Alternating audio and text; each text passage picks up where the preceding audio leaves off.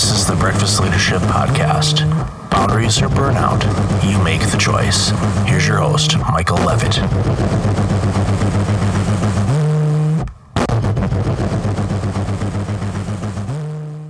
Welcome to another episode of the Breakfast Leadership Podcast. It's Michael here, and I have Dr. Marcia Sirota on the line with us today. Doctor, welcome to the show. Thanks for having me. You've done a ton of stuff. You write books, uh, you, you help people with a variety of different things. But for today, I wanted to focus on the subject of people pleasing and specifically on the types of burnout that people face when they go through life as a people pleaser. For sure, Michael. You know, I've been in practice for a number of years and um, I, I, have an interesting combination of a job so I, I, do some psychotherapy and some kind of more public speaking and writing. So I have a, a, you know kind of two hats that I wear. And certainly in my private practice as a therapist, I've seen a lot of people develop burnout by being people pleasers, and they they keep trying to get their needs met this way, but it fails miserably, and ultimately it does lead to burnout. Yeah, I have you know my own personal story uh, of, of burnout, and you know, ten years ago with the with the year of worst case scenarios uh, that was created by my own personal burnout. And i had several degrees of burnout. You know people pleasing definitely was a huge component of it. And i find too with a lot of successful people type a personalities that are driven that are really gung-ho and really trying to prove themselves. Uh, and sometimes that can be a lack of self-confidence from you know from what i've experienced as well as I guess adrenaline is a good way to put it, where you get almost addicted uh, to successes. And what happens is you just keep pushing because you want to feel that success again. However, it takes a huge toll if you don't address it accordingly. What have you found in, in your practice when it comes to things like that?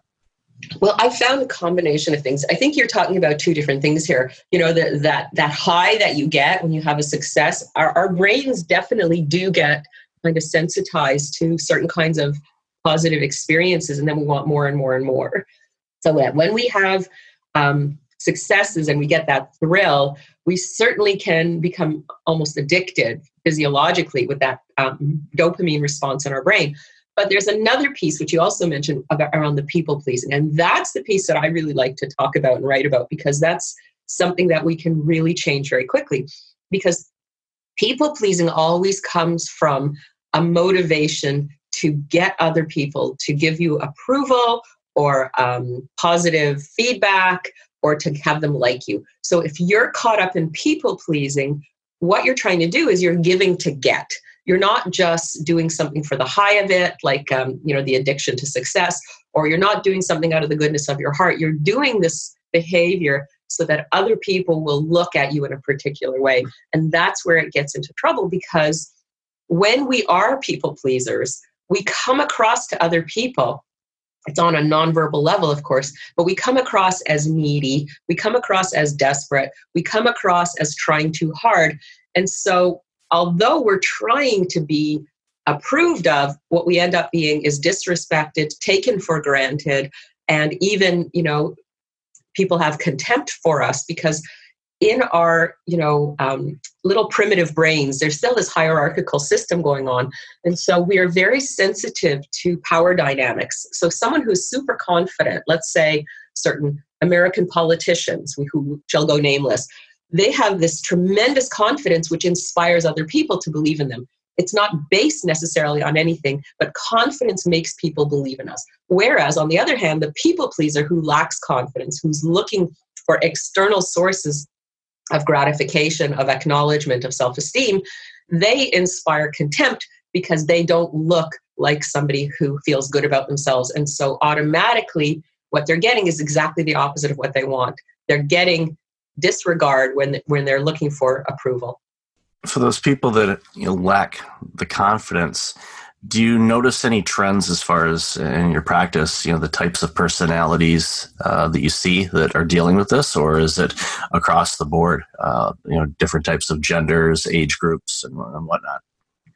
It's definitely across the board. And what i see is it always comes from them not having received enough positive unconditional regard as as they were growing up. So not enough just you're good enough from their parents. You know, not the spoiling kind of helicopter parents who overprotect because also that doesn't make us feel confident, that makes us feel more helpless.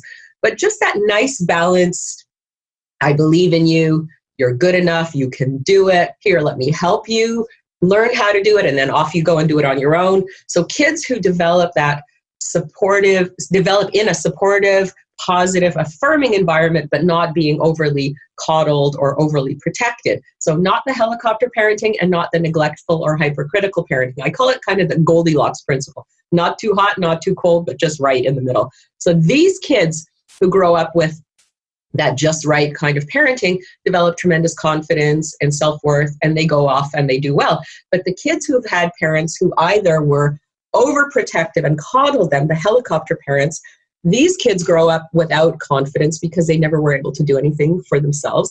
And the kids who are neglected and insufficiently affirmed, hypercritical parents who, who overly criticize them, those kids also grow up without confidence and self esteem. And both of these groups, on the opposite ends of the Goldilocks principle, both of those groups can end up being people pleasers. Yeah, I've seen that in, in my line of work, and uh, especially I, I've noticed it more. And I'm guessing it's just because I'm more aware of it now as I'm getting up there in years.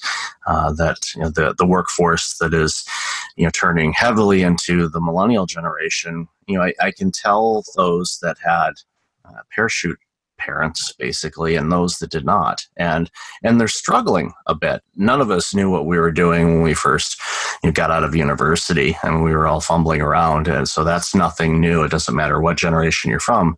But I, have noticed it a little bit more um, with this generation than maybe generations past. One follow-up question on on that as far as um, the self-confidence thing.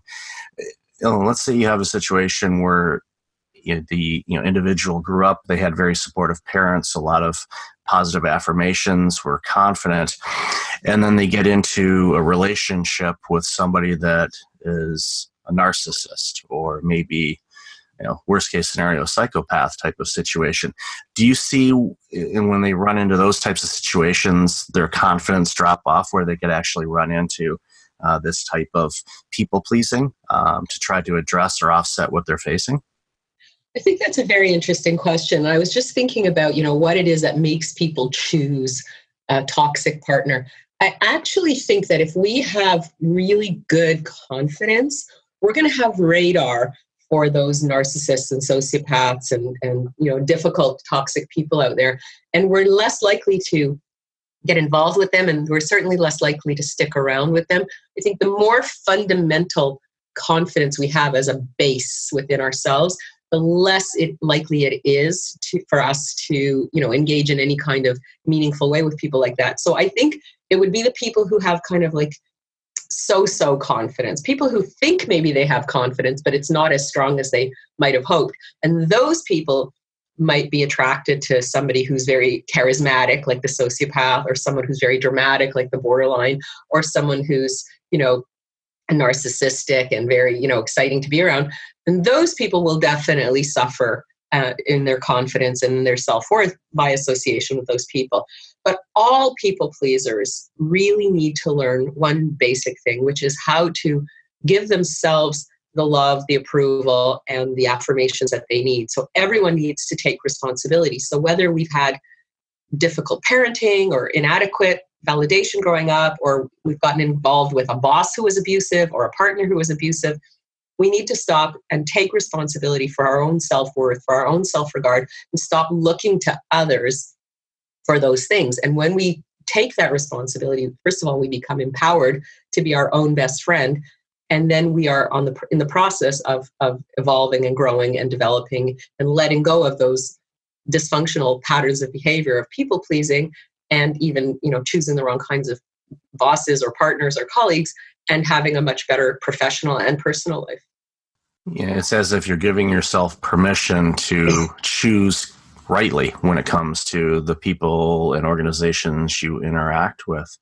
I, I mm-hmm. believe you touch on this quite a bit in uh, your book, Be Kind, Not Nice, which I love that title, by the way, uh, because sometimes when people say, "Oh, you're you're such a nice person," um, sometimes for some of us that have been down this people pleasing path and have quote unquote righted the ship, it's like they're swearing at me if they say that I'm nice. It's like, no, don't call me nice. Please say that I'm kind because I understand, you know, where they're coming from on it. But you know, the, you know, the great thing about your book is you give insights on how to shift, you know, that gear. So you again are taking care of yourself, and also um, you can be compassionate but not be a welcome mat either. And i think that's one of those things uh, with a challenge that people pleasers have is they give so much of themselves to compensate for what they didn't have.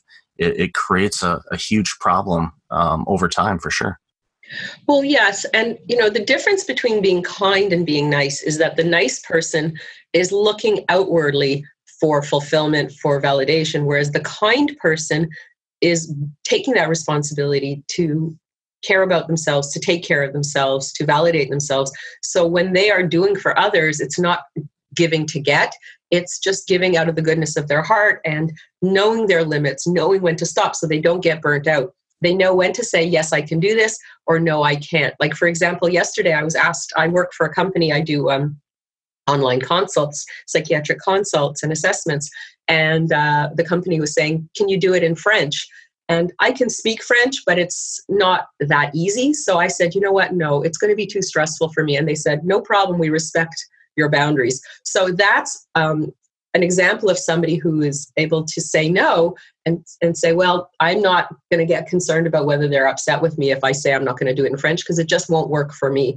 And it's it's really about caring about yourself and not being obsessed with how other people see you. If they like you, they like you. If they don't like you, they don't. If they approve, great. If they don't, too bad. And that's the difference between being kind and being nice. In the meantime, when you're kind, you reserve you keep a lot of your energy, you reserve your resources, and so you have more energy to do good things when they make sense to you. So you can be a very caring and generous and altruistic person, but you never risk burnout because you always have that sense of what is okay for you and what is too much.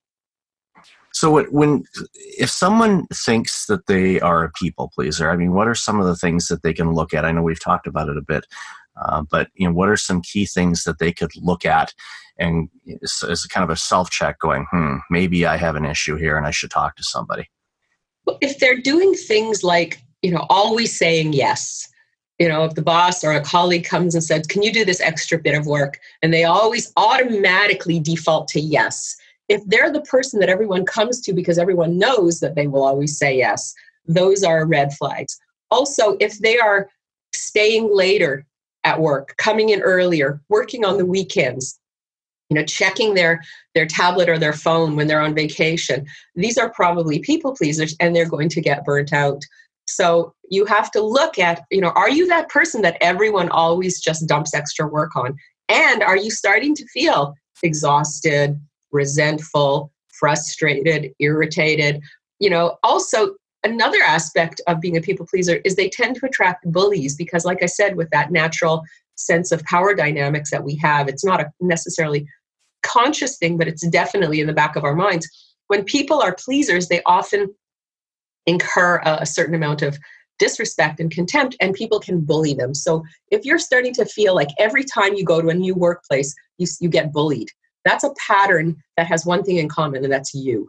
So why do you keep getting bullied in these environments? So that's another red big red flag that you need to change the way you interact with your people at work no, that's an awesome list, and it definitely described a lot of what I looked like, you know, 10, 15 years ago before I, I made some significant life changes, and it's it's definitely helped me out. But those are all spot on, and and I you know I know people are dealing with those all the time.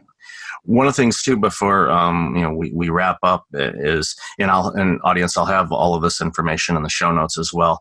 Is your eleven thousand word um, document that you put on your website regarding the dark side of being too nice. I, you know, I read that and I'm like, this is a book in itself. You know, it's it, this this is a TED talk. This is you know, you name it. It's such an incredible piece. So I wanted to at least you know acknowledge you uh, for that and all the awesome work that you're doing. But it, it's and again, this is going to be in the show notes, and I highly encourage people listening to to go take a look at this because it it summarizes uh, what we've been talking about so good and there's case examples and um, things that are going to resonate with some people. So what what motivated you to you know to you know put all those words to paper um, in, in in that way and and, and write um, this you know wonderful essay on on you know the dark side of being nice?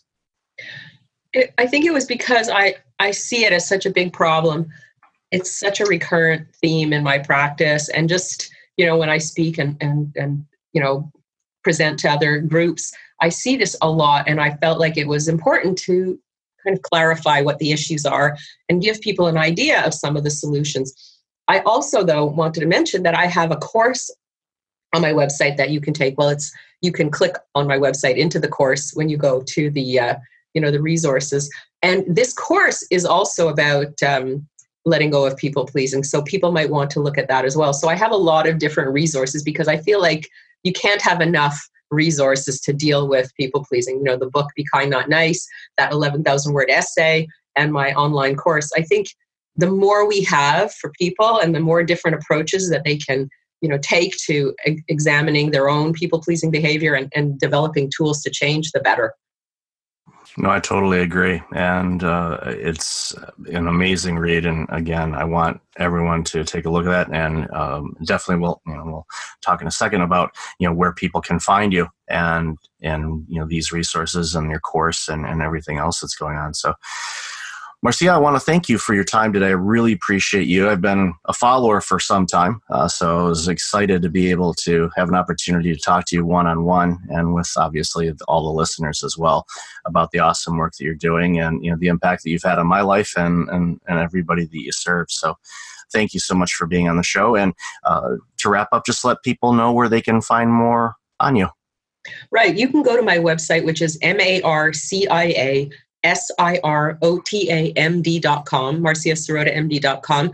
And you can sign up for my free monthly newsletter.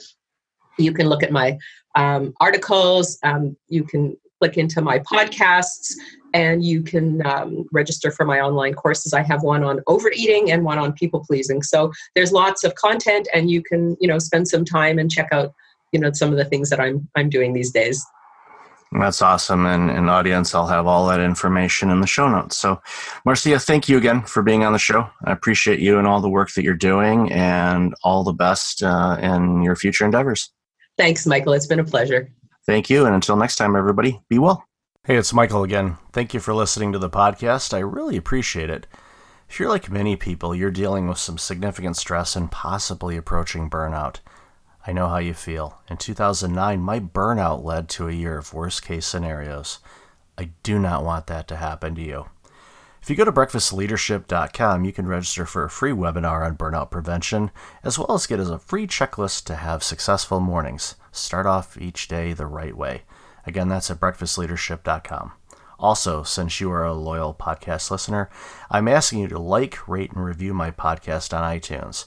I look at all the reviews and appreciate your comments, and it helps other potential listeners discover the content I have on the show.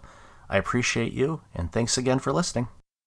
This podcast is a part of the C Suite Radio Network. For more top business podcasts, visit c-suiteradio.com.